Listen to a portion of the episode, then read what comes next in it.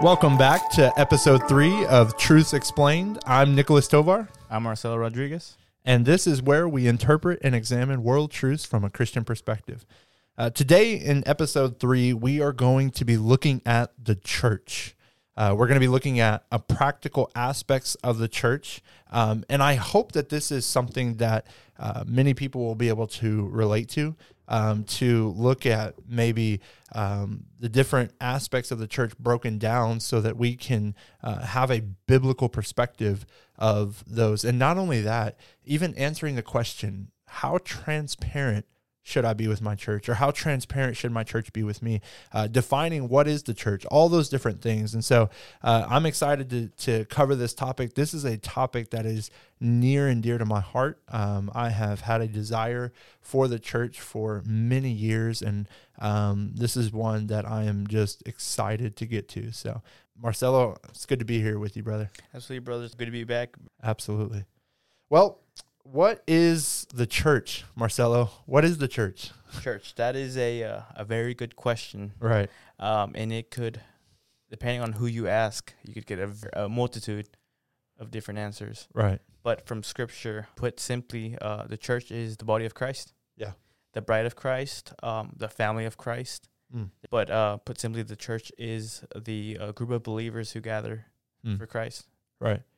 You know, I think that looking at the church, it's important to look at the things that it's not, right? Right. And uh, for so many people, I, I think we lose sight of the fact that we view the church as a building. And I, I know there's so many people out there that are like, oh, no, I don't do that, right? But um, if we listen to the language of the way we say the word church, um, that is kind of the way we view it, right? Like, hey, I'm going to the church, or uh, I'm, you know, at the church. And rather, I, I think that we need to be very careful on how we see the church. And it's exactly what you said. It's the church is a family, right? And um, the actual word in the Greek is ecclesia, and the word literally broken down is means out from. The that's where the ek means out from.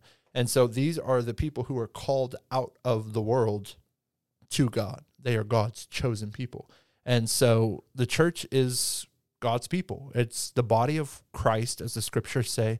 Um, and we come together as one body, and we are the church. It doesn't matter where we are located, nonetheless, we are the church. Now, of course, we've got um, the universal church, which is the uh, every believer everywhere on planet Earth, or maybe even in, you know, the satellites or something. But uh, nonetheless, every believer makes up the entire universal church. But nonetheless, we have local representations of the church. And um, so that's the idea there. That's the the premise, if you will, that we are the called out ones, the uh, the gathering. And it's interesting because that word ecclesia is also used in a negative context in the scripture sometimes we see uh, a gathering of people that's that idea a gathering um, and we'll see a gathering of people who are you know located in a certain place. And so um, we need to remember that the word literally should be thought of as the gathering the, the gathering of people. I, I love the word family right? Like and, and i think that's important because we don't refer to our family as an inanimate object right? Uh, we don't say hey i'm going to the family right? Or some aspect of that of the family being an inanimate object. Rather we say i'm with my family right i am a part of my family.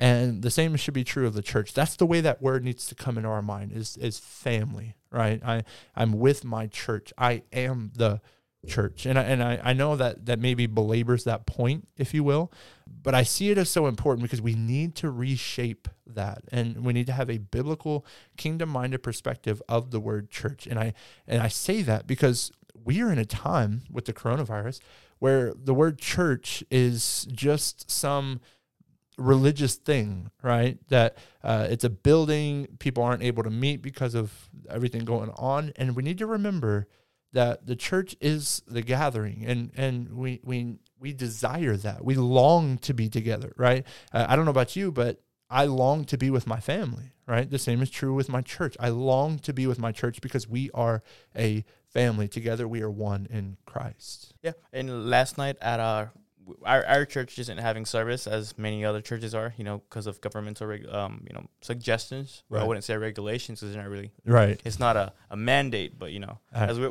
we already discussed in the first episode. and we are blessed because we live in Texas, and Greg Abbott did say the church is essential. Right. He That's did. pretty awesome. Yes, Yeah. that's a big amen to that. Yeah. to that one. Um, but yesterday we were looking at Colossians one, and when you there's there's a verse in there particular. I want to say verse seventeen where it says uh, Christ or verse eighteen, Christ is the head of the body of the church. Yeah. Um, and and so we, we look at like interesting how you said the church is a is a family, Mm-hmm. but we don't refer to it as a family. We we tend to look at it in a very like uh, set pattern of things. And um, with with whole, this whole coronavirus, Right. thing going on. Uh, there's repercussions of it. We're not able to gather as we would like to, as Mhm. we are so accustomed to. Right. And it, it's just bringing to light some of the the habitual pattern, routine, how we view the church. Right. Like you know, it makes you think like there's the brothers and sisters who are losing heart Right. and they haven't haven't been able to gather because they're like, oh, we can't physically get together in this building without realizing they are still able to come together in contact with the church because it is a family, it is a, a people group, it is the group of believers united by Christ, of uh, where Christ is head over that group of people, that body. right. And but with with family, we think you know like, oh, I haven't I haven't seen my I haven't seen my grandma in a while. I Mhm. can't wait to see her again, you know, or you know I haven't seen my uh, siblings or friends and high school friends in such a long time. I can't wait to be reunited with them Mm-hmm. if that is true of our relationships and longings and affections for others, how is that not true of our church, of Exactly. our family? Do we long for each other? And the bond, that which unites us with our church family or our family, is much greater than any bloodlines or any sort of uh, societal ties that ties together. Right. I mean, I mean, I think of the Gospels when you know Jesus uh, has a crowd around him, and they bring news to him to say, "Jesus, your mother and your brother are outside trying to get in." And he looks at them and says, "Who are my mother and my brother, except for those who do the will of the Lord?" Right. And Amen. and that is our family. The church uh, is our family. We should have a longing, a desire, and I think it's important. You you mentioned that word desire to be together. Why is that? Because the church should have a place in our lives that is intimate. Uh, it is uh, transparent. It is necessary. Right. Um, when I think of my mom and dad growing up, they were necessary in my life because uh, they were teaching me and, and they were there to listen whenever I was hurt, when I was going through things. They encouraged me. Right. And now, uh, now that I'm a part of the body of Christ, when things, when I'm going through certain aspects of life, I need the church so that I can talk to them and be encouraged by them and um, and we lose that aspect when the church is not that idea of a family right? When it's the idea of i just come to a sunday service i just come to observe then we lose the aspect of it being a family right? You don't come to the dinner table to watch your family talk right? Or to watch just your dad talk or just your sister talk. No you come to be a part of right and to be a part of the conversation. And I think we're in a very interesting time. You know, one of the things that we have to be very careful with um, this idea of having a, a virtual um, service, right? Because we're having to to figure out ways to do this, and we're grateful that the Lord has afforded us technology to be able to continue to meet and see each other. However, we also have to be very careful that you know we don't see this as satisfying uh, being able to see your pastor on the computer screen or you know just a phone call because we need interaction. We need to be with each other to encourage one another to be able to be a part of each other's lives right? Um, and if if i was just going to church to hear a sermon then i can just sit at home and you look at YouTube and there's some really good preachers on YouTube that I could just sit there and listen to. However, uh, there's much more to church than just hearing a sermon, right? And Yeah, as as you said, uh, you can just if it's a matter of okay, we're having a service now, we're just gonna, um, you know, I, I don't even have to get out of bed. I can stay under the blankets, Right. turn on the audio, and there we go. We hear our church stream. But church is far more than that. It's not.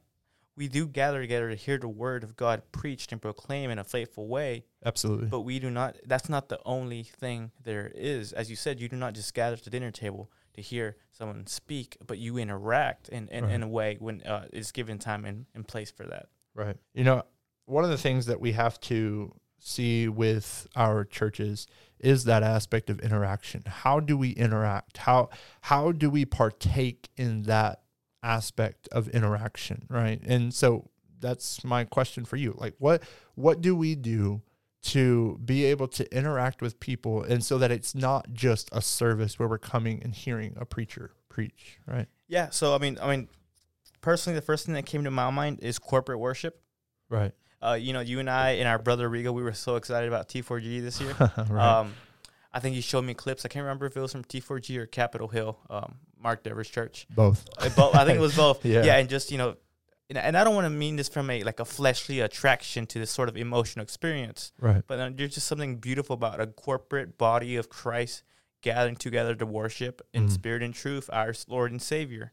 And you know, we, I was just so excited about the you know twelve thousand people all singing, you know, God exalting, Yes. God glorifying hymns and songs, and you know, just having a, a time of fellowship. Right. A- And at home, you you just you just can't you just can't have that Right. because there's this sort of it's the same way um psalm 42 and you know as as the deer panteth for water so panteth my soul Mm. for you oh god and i think how many of us long to be back with our family with our church Right. with our- you know and i'm using church and family interchangeably but Ab- let we need to make that clear Right. family is church Right. the people yeah, there needs to be interaction, right? There needs to be um, this beauty of one voice in the church coming together and praising the Lord. And, and you know, one of the things that Voddie Baucham says is that worship does not stop when preaching starts, right? We, we continue to worship even when the sermon's going on. We,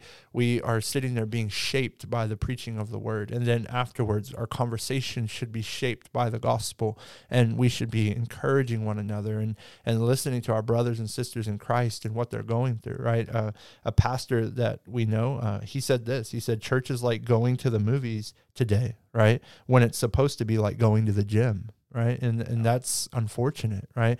Is that so many people are coming to find their seat to listen to a sermon only to to remain quiet whole, the whole time and then go home and they're done. Rather, no, church is supposed to feel like, man, I went, I put my work in. I, I, I got alone with my brother. I, I asked him, how are you doing? How can I pray for you? When are we going to see each other this week? Right. And that's another aspect of interaction. You know, we don't just have church on Sunday or Wednesday, right? Those allotted spiritual times in the week where uh, we feel like we get our, our fuel on Sunday or our fuel on Wednesday and then we go the rest of the week. No, we should be longing to be with each other every day, right? Um, I think Acts chapter 2 is, you know, obviously a good model um, of what that looks like, a good blueprint, if you will. Now, I'm not saying that this is prescriptive, that we must be doing this, but nonetheless, in Acts chapter 2, verse 42, it says that they were continually devoting themselves to the apostles' teaching and to fellowship, to the breaking of bread, and to prayer. Those are vital elements that make up the actual function in the life of the church, right? And all of that is just one verse. And it's important that we see that. The, the church is the called out ones. We are the ones who um, are different in our world. And we should be meeting together in each other's homes. And uh, I know this is really hard, but we live in, in a completely foreign world to that, right? Um, we are the exact opposite. I've gone to other places in um, where people are from other countries and, and other nationalities, and and they're so open to you coming in their home. You know, I've got family in Mexico, right? And you go there, and I mean, you just get random people walking in and out of the house, and you're like, "Hey, who's that?" And, and they're like, "Oh, that's the neighbor, you know, across the street," or "Oh, that's so and so," and you're just like, "Man, y'all just let them walk in and walk out without knocking," or and it's like, "Yeah, absolutely," and and that's the way the church should be. We should be so transparent. We should be so involved in each other's life that it's so natural that we're interacting with each other, right? I mean, how often have you been in my home, right? You've been in my home many, many times. Uh, all of our church members have, are, are coming in and out of our home. And, and I'm not to I'm not trying to pat myself on the back. I'm just saying we have a desire for that. I have a desire to have you over for dinner and to eat with my family and to interact with my children and to interact with my, you know, with our conversation, right? And there, we're we're losing that. We we have this uh, this Americanized social mindset that is now a, a kind of just social media platform. This is where I'll be transparent. It, it's this, I'll let you see what I want you to see, and everything else I will keep to my chest. And I really don't want you asking any more questions, right? And so if you didn't see me post it on Facebook, then you're not going to really see much else about my life. Rather, we should be so involved in each other's lives. I, we should be in each other's homes. We should be in each other's business, if you will so that we know how to encourage each other. We know where to hold each other accountable, right? And I think that's something that's really important that's not happening today is the accountability aspect of the fellowship that we see, right? Do you think lack of transparency and accountability within our churches uh, is a hard problem? Like, cause uh, what what I'm thinking, um, you know, the first and greatest commandment: love the Lord your God with all your heart, with all your mind, with all your soul, with all your strength. Right. The second is similar unto this: you shall love your neighbor as yourself. Right. And you know, and it's in that order: love God, love people, Mm. and it really is a heart issue. Yeah. Are we loving our family, our church members? Mm. Because I mean, you're not gonna invite someone into dinner if you did not like them. We we see that even in in you know the uh, in uh in Jesus, the time of Jesus.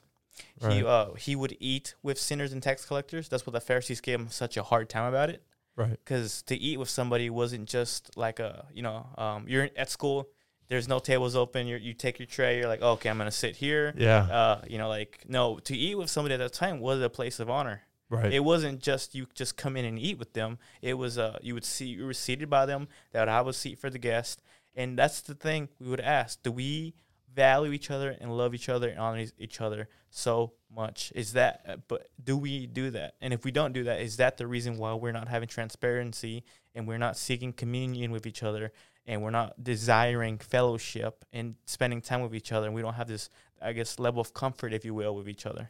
Man, I think you hit it right on the head of the nail. You know, it's it's exactly what you just said, where you're disobeying the second greatest commandment of all time. You know, possibly even the first commandment. Why? Because those are equal to each other. You know, Christ said, "Upon these two commandments, all the law can hang." Right, and so. Yes, we love the Lord our God with all of our heart, mind, and soul. And I want I want to just touch on that for just a second. When you think about that first commandment, uh, you know, so many people will say, "Oh yeah, absolutely, I love the Lord the, my God with all my heart, my soul, and my strength." Yeah, well, does your life show that? Right? Like, is does your life show that?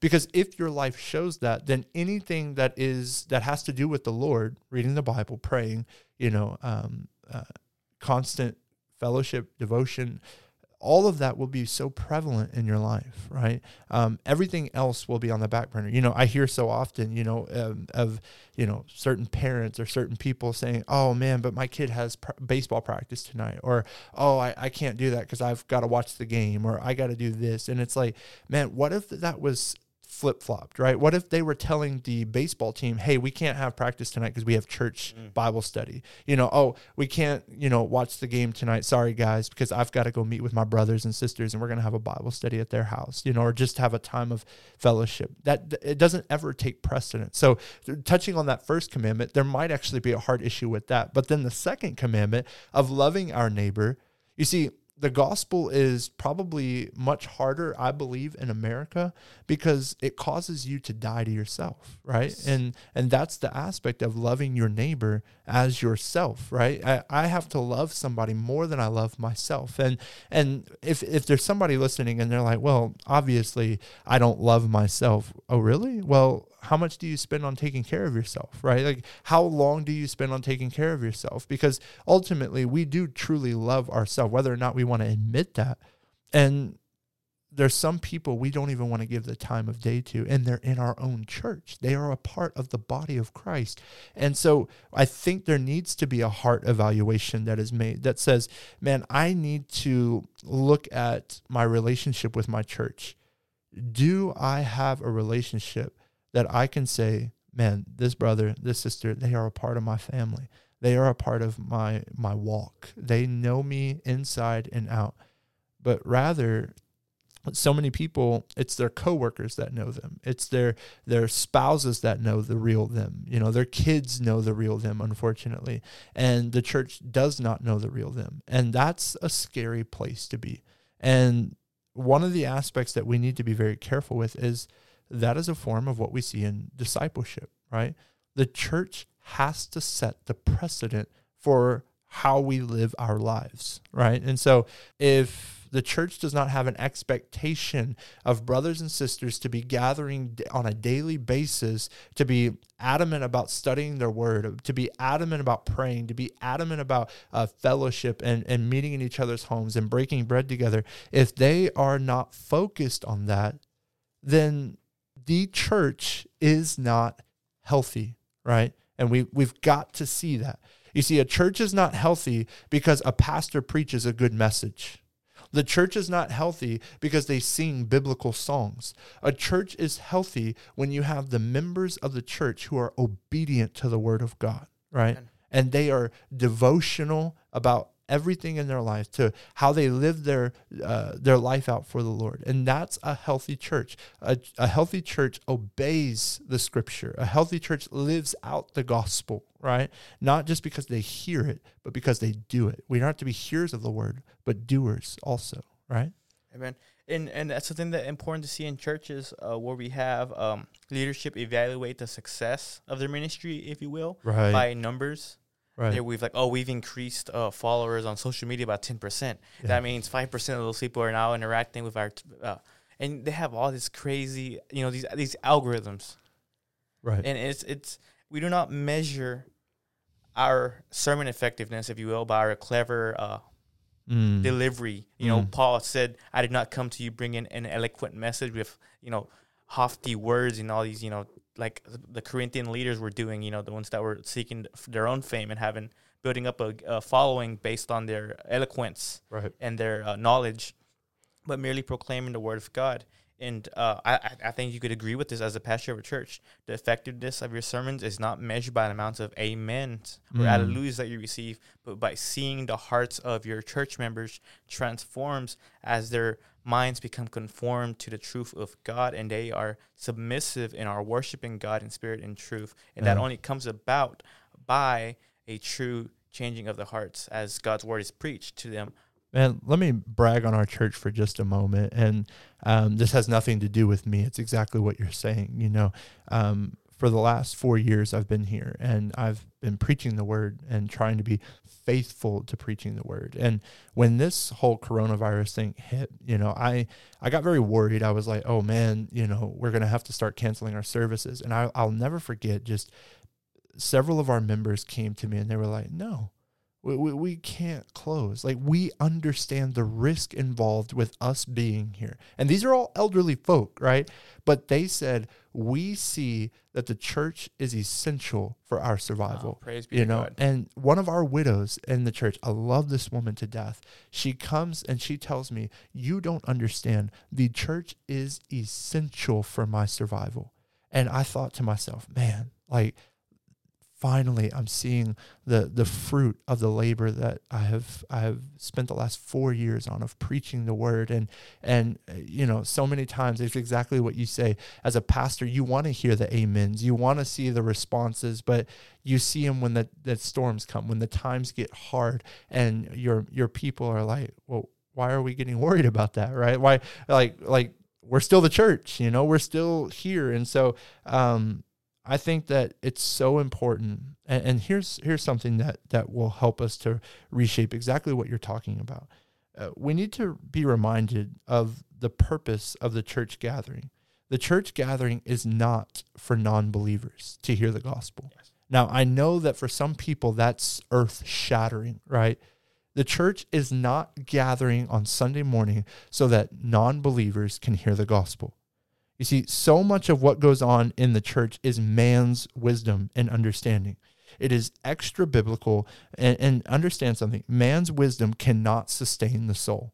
We have to remember that. Man's wisdom cannot sustain the soul. In other words, watered down, oversized, uncommitted, spectator church is much like a pasture filled with astroturf.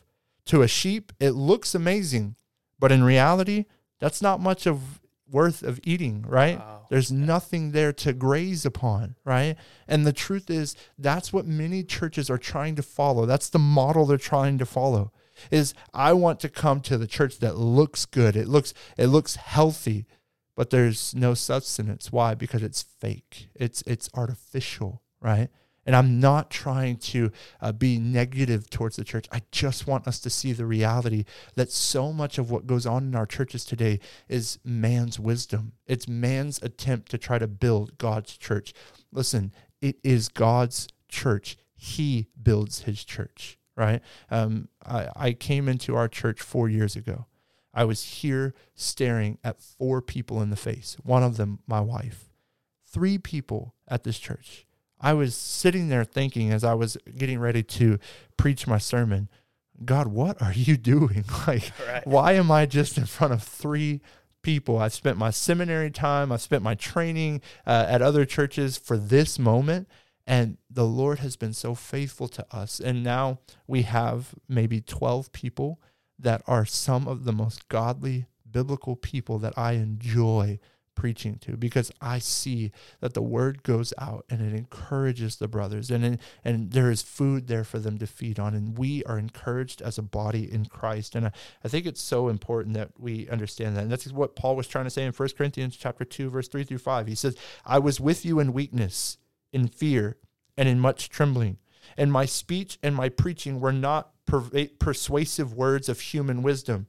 He said, but in demonstration of the Spirit of God and of power, that your faith should not be in the wisdom of men, but in the power of God, right? And so it's important that we remember that. So much of what goes on in the church today is man's attempt to build God's church. It is the power of God. It is the Holy Spirit who builds his church. We just need to be faithful to him. That's what's so important, right? So, uh, thing that came to mind is uh, Philippians 1 and Paul's opening uh, statements, his, his greetings to the church at Philippi. Right. He says, I thank my God in all my remembrance mm. of you. And just stop and think about that. Right. How many of us could say that about our members of our church. Man. I thank my God in all my remembrance of you. I have nothing bad to say about you. I even thank God for you, right? That's but so many of us instead are saying, you know, like God, can you just help this mm. brother quit being such a, you know, what insert blank statement? Could you help this sister maybe quiet down her gossiping a little bit? Could you help this brother quiet down his gossiping? Because gossip is not is not a, a sex or gender thing. It is a heart issue. Right. It, they can be gossiping on both sides. Uh, mm. But and then Paul continues, always in every prayer of mine for you all making my prayer with joy. Man. And I think how many of us love our church family so much that not only do we thank God for them, but we are joyfully praying, thank you, God, for Man. giving me this. Why? And Paul says, because they are partners in the gospel. That's so important, right? We are active partners in the gospel. The gospel goes out to the world through the church. Now, listen to what I just said. The gospel goes out to the world through the church. What is the church? It is the gathering of the saints. We individually go out and we preach the gospel.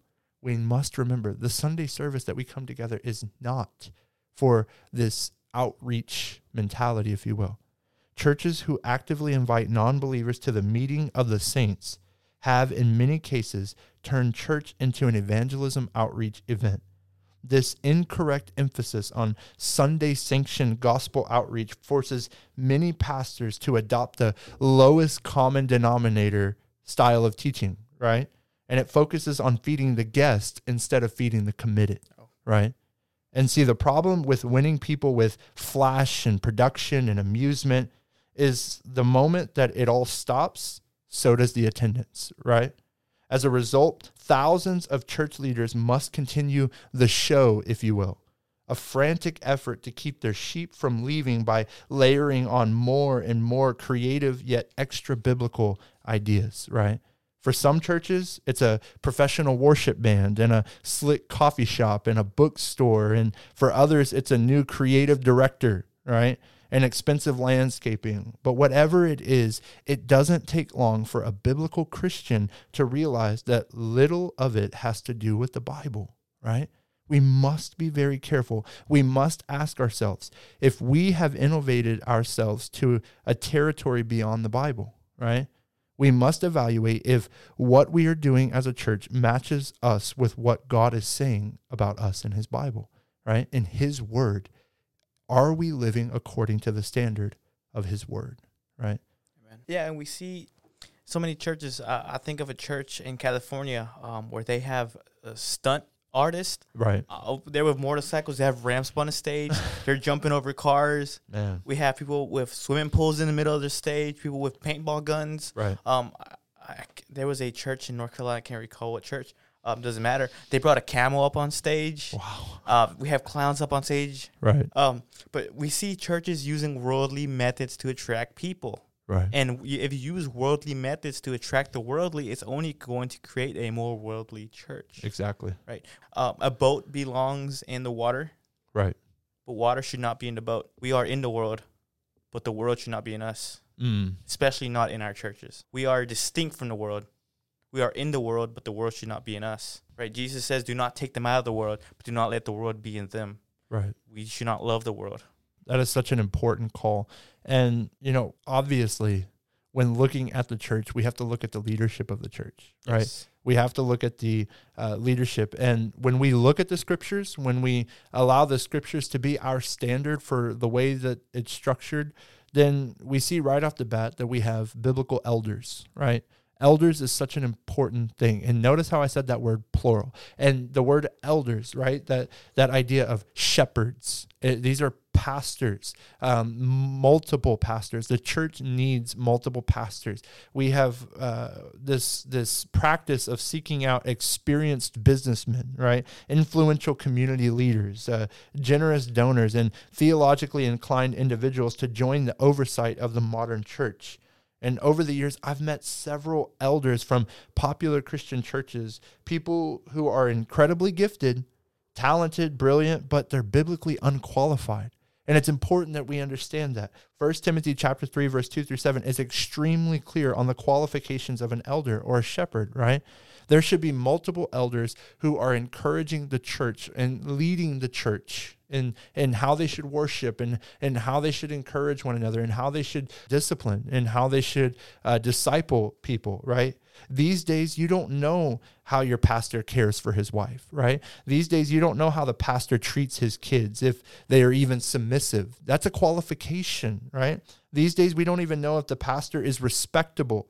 We don't know if he's even hospitable. We don't know if he's even a lover of money. These are all qualifications of a pastor. And if any of those are in his life in a negative way, he is not qualified. If your pastor is not respectable, if he's not hospitable, if he's a lover of money, if his kids are not submissive, if his wife is is just you know uh, completely in control and they're having marital problems, he's not qualified. But we don't know that because we don't have a transparent relationship with the leadership of the church, and that trickles down to the rest of the church, right? the leadership of the church should already be actively participating in the fellowship of the church. They should be obedient to the word of God to the extent that it is the model for which the rest of the church should be moving at, the pace for which it should be moving at, right? That's so important that we see that. Yeah, and just very briefly upon on eldership qualifications, desiring to be an elder, I would say is a qualification, Right, but it is not the only one. right, It Doesn't matter how bad you desire to be an elder. exactly. If you do not meet the qualifications for eldership, Right. you are not an elder. You know, one of the qualifications is to be a husband of one wife. Mhm. You may want to be an elder, but if you know you're not in it, you're not faithful and uh, to your wife Right. in your marriage. I'm sorry, but you, you just don't meet the qualification for an eldership. Right. And this isn't some sort of legalistic checklist, do this thing. These things are just extensions and overflow of the kind of man that you are. Right. And it's important to understand that there is a plurality of elders for a reason because not only do, does the church need accountability, those pastors need accountability, Yes. right? And and I, I I I struggle with the idea of the senior pastor model, if you will. You know that there's just one senior pastor, and then there's maybe some associate pastors, a youth pastor, and then there's the rest of the church. No, I, I think that we need to see the elders as greater among equals, that one that teaches and preaches, but he has the other pastors there to hold him accountable, to be transparent with him. Hey, brother, where are you in your walk with the Lord, right? Are you struggling with this sin still? Because if you are, we need to be able to hold you accountable and we need to be able to encourage you to overcome that, to repent from that, right? And there must be the a, a biblical model of eldership in the church. And if there is not, then ultimately your church is leaning on one person to preach and teach. And that one person is the only one who is using their gifts to bless the rest of the church when there are multiple people possibly in the church who could utilize their gifts of preaching and teaching and encouragement and, and, and all these different things to build up the body of Christ. And so I, I think that that is a very important aspect of church leadership. Right. Yes, transparency with right. uh, within the church leaders, evaluating their own life. Um, you know, as Paul said, testing yourself to see that you are in the faith. Absolutely. It's not like, oh, I graduated from seminary, I right. got this position, I'm here now. I'm, you know, I don't need to work on my own personal um, development. I don't need to. I don't need to work on my. I don't need to walk with Christ anymore. I'm already up here. And how how amazing would it be if you know I I went to seminary. Right. You're in seminary. Yes. And you know, seminary is probably one of the some of the best years of my entire life so far. And I think seminary is amazing. However, how amazing would it be if the church had its own seminary? Right? And I'm yes. not I'm not saying oh you know so that other men can come to your church and be trained. No, I'm talking about the men in your church being trained. If we had seminary in our churches, right, so that the training comes from within, so that we can see it within the direct context of the church that we are serving in, and and the pastors are taking younger men and training them. This is Titus two, right? Older women take younger women and teach them how to uh, love their husbands and take care of them. Older men take the younger men, right, and train them them. Th- this is the idea. This it's so beautiful if the church works the way that it should biblically, right? Titus chapter 2, 1 Timothy chapter 3, um, that deacons are serving the widows and serving the tables and taking care of the, the physical needs of the church and serving in that aspect. And that deacons are a beautiful model of what discipleship looks like. If all of that was taking place, we would see a church that is thriving spiritually. But here's something that concerns me, Marcelo. One of the things that concerns me is that the church is one of the only entities that passively accepts mediocrity. Oh. It is one of the only entities that passively accepts mediocrity from its members. I mean, think about it. When you went to school, you were not allowed to be mediocre in your approach to school because then they were going to throw you in a remedial class so that you can get caught up, if you will at work, right? You don't get to just be mediocre about the way that you do things. Why? Because you're going to be replaced at work. You're going to be fired, and somebody else will take over who actually wants to be there at home and many different things. I, I think of a, a heart surgeon or a brain surgeon, right? when I think of them who, let's say, let's take a brain surgeon who has to remove a, a tumor out of, off my brain, right?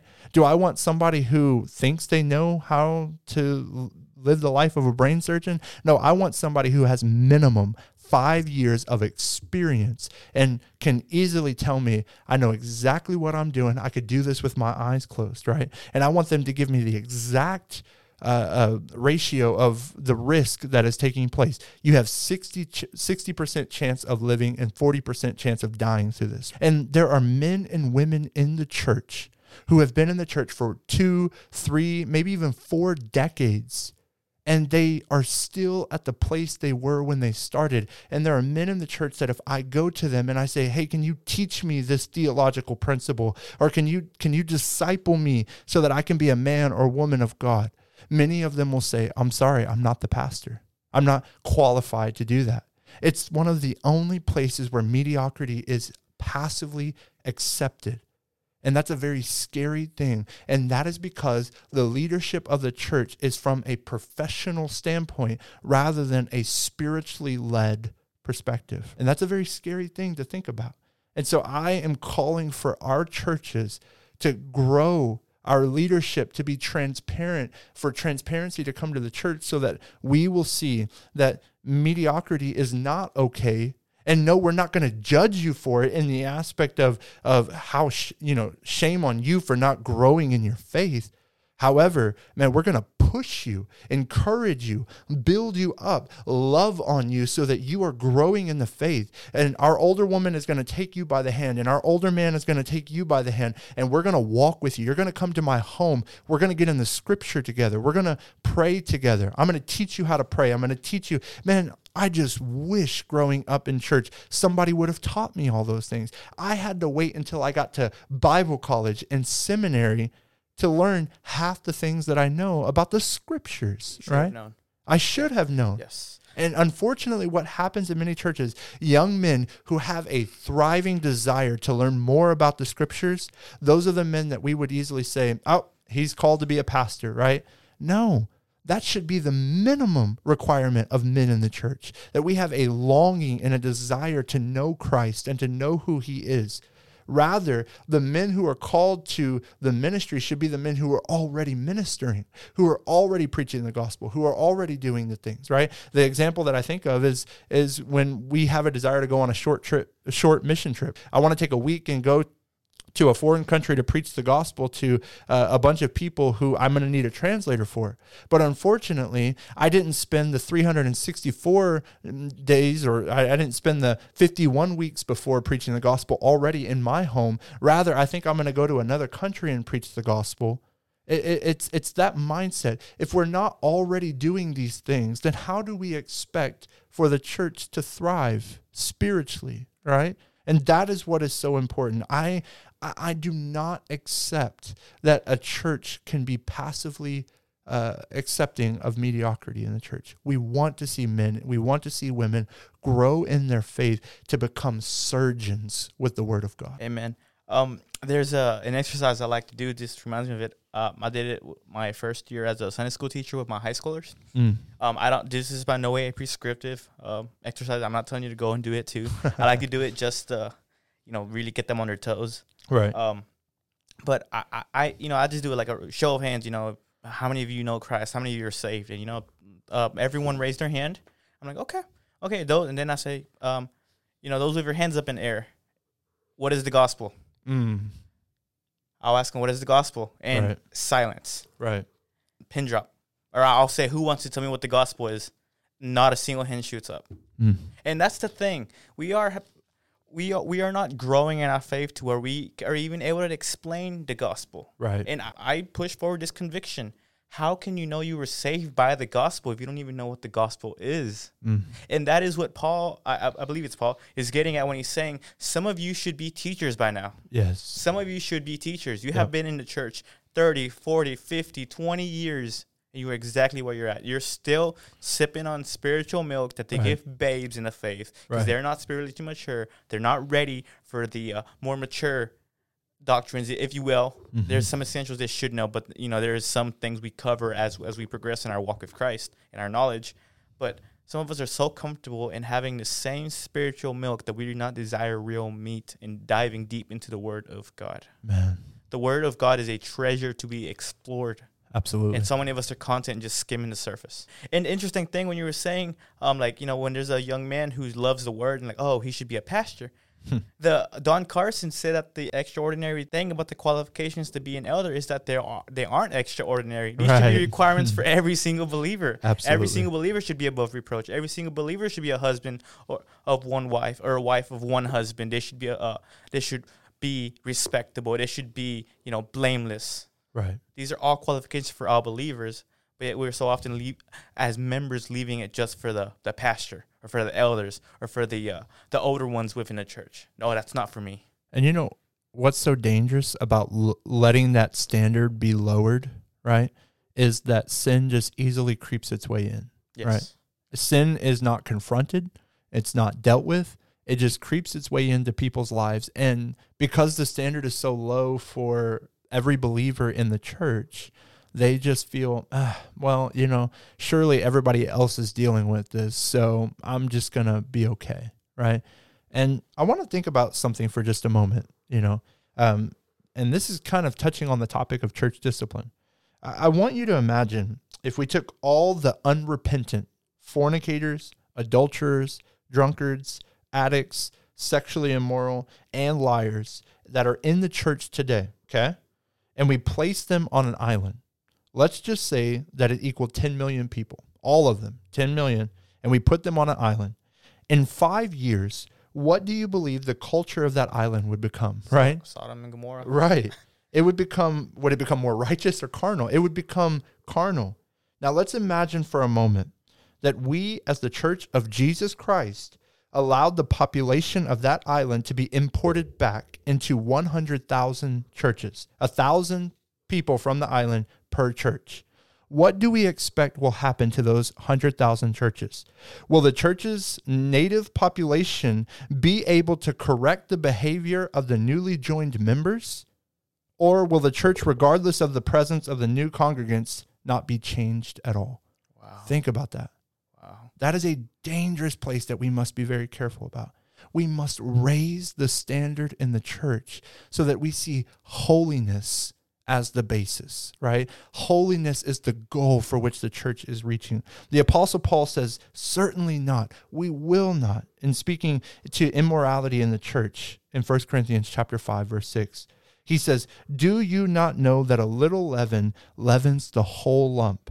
In other words, Paul is telling Christians that a little bit of tolerated sin in the church will eventually destroy the entire body and also tarnish the name of Christ. The church who does not practice church discipline, listen to me. The church who does not practice church discipline, but tolerates the presence of known, habitual, and unrepentant sinners, is a sinful church. That's what Paul was saying. We must be very careful. If we as a church do not raise the standard for which we live, then we will allow our church to be sinful. I mean, this is not just Paul's idea, even. Jesus himself calls for church discipline in Matthew chapter 18, right? He calls for church discipline. Anyone who is habitually in sin must be confronted, right? And this is not because we are holier than thou. I know there's so many people out there that that that look at church discipline as such a, a negative thing. It is with the hopes of reconciliation. That is the goal. We want this brother, we want this sister to come back to the faith, right? If my brother or my sister, who I grew up with my entire life and I loved them so dearly, if they just decided to absolutely squander their relationship with my parents and, and leave and just live this ungodly life, I would be calling them day in, day out, please come back, right? It's not worth it, right? And the same should be true of any brother or sister that we see in the church who is in sin. Anyone named a Christian who's walking in habitual sin, whether that is viewing pornography or choosing to get drunk on the weekend, whether that's living with your boyfriend or living with your girlfriend, it should cause us to mourn as a church. We are to be so troubled with the existence of unchanging wickedness in our church body that we will obediently not enjoyably, carry out the removal of that sin or that sinner, right? If we are not careful, we are doing what is right in our own eyes and we are reaping the consequences of it. We need to adhere to the warning. We must, right? That's the importance of raising the bar in the church. That's the reason we have church discipline. It's so that we can purge from within us the sin that has so easily crept in, so that we as a church body can be made holy. Right? As believers, we are to judge the world in our righteousness. Right. Um, but as Jesus taught us teachings on his on hypocrisy, by the same measure that we judge others, the same measure will judge us. So we either, whatever standard we have, we pray it's the word of God, but whatever standard we have, we too will be judged by it. So Right. we either need to, if we're not living up to those standards, we either we either start living up to those standards ourselves, or we lower the standards. But we need to be transparent with ourselves. yes. Before we're transparent with the world, we have to with we have to be transparent with ourselves. You can't know about my sins unless I let you into my life. Yes. you know and that's so important i can't know about your sins unless you let me into your life we must allow each other to be a part of each other's lives that is the hopes of the church we need to have lives that are integrated that are that are one together so that I can see it. And I don't judge you from an aspect of holiness. I'm not holy either. I'm a broken sinner who is saved by the blood of Jesus Christ, but it is only because of the Holy Spirit that is within me. It doesn't sit well that you are in sin. And so, one of the things that we have to see the church is not a hospital for the sick, rather, it is a military base equipping saints for war against the enemy. The enemy is currently trying to sift us out like wheat.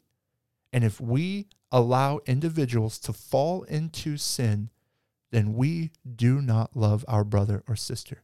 We hate them. If we're not willing to give them the truth, to call them out of that life, then we must understand something. It's exactly what Jesus said. The gates of hell will not prevail against the church. The gates of hell are trying to captivate so many people in the church. And if you think that the gates of hell stop at the doors of the church, you are sadly mistaken. We must understand we as a church, in our discipleship, in our growing in Christ, we can bust through the gates of hell, overcome the gates of hell. They will not stand. That's what gates do, right? Gates are not this idea of some offensive weapon that come against us. No, rather, what's happening is gates come around something and keep something in. So, gates of hell are trying to keep people within them, but they don't prevail. We will ultimately overcome the gates of hell and we will win brothers and sisters to Christ who are captivated in the gates of hell and ultimately bring them to victory in Christ. That's the goal. And we do this by preaching the gospel individually as a church. The devil um, isn't really trying to destroy churches, he's seeking to control them. Yes. And it all starts with lack of uh, church discipline, Yes. lack of holiness. A lot of us have uh, been living under the lie that uh, once we give our life to Christ, Right. there is no personal devotion. Right. There's no seeking my own growth in holiness. There is no growing in the spirit, becoming more mature. That is a sin problem and it needs to be addressed. Be killing sin or it will be killing you. Right. Why do we continue to walk with with sin hand in hand, letting sin into our, our lives? Mm. And if we are followers of Christ and we truly treasure him as we say we do, why do we make a habitual pattern of walking with sin? That's good. We Yeah. need to be transparent. That reminds me of Second Peter chapter 2, verse 9 through 11. It says, But you are a chosen race, a royal priesthood, a holy nation, a people for his own possession, that you may proclaim the excellencies of him who called you out of darkness into his marvelous light. Once you who were not a people, but now you are God's people. Once you had not received mercy, but now you have received mercy. Beloved, I urge you as sojourners and exiles to abstain from the passions of the flesh which wage war against your soul. Peter said that so well. We are the chosen ones, the chosen race, a royal priesthood. We are God's possession. Let's live like it, right? And so, with that, you know, in closing, the most fruitful and life giving expression of the local church is a biblical expression, right? For us, the home has proved to be the best environment to support these biblical truths. Let's start teaching this in the home. Parents, take your kids, disciple them, grow them. Churches, if there are kids in your church who do not have parents who are believers, grab those kids, teach them the way that they go, teach them how to pray, teach them how to study the Word of God. Take the younger men, take the younger women, teach them what it means to live a life in Christ.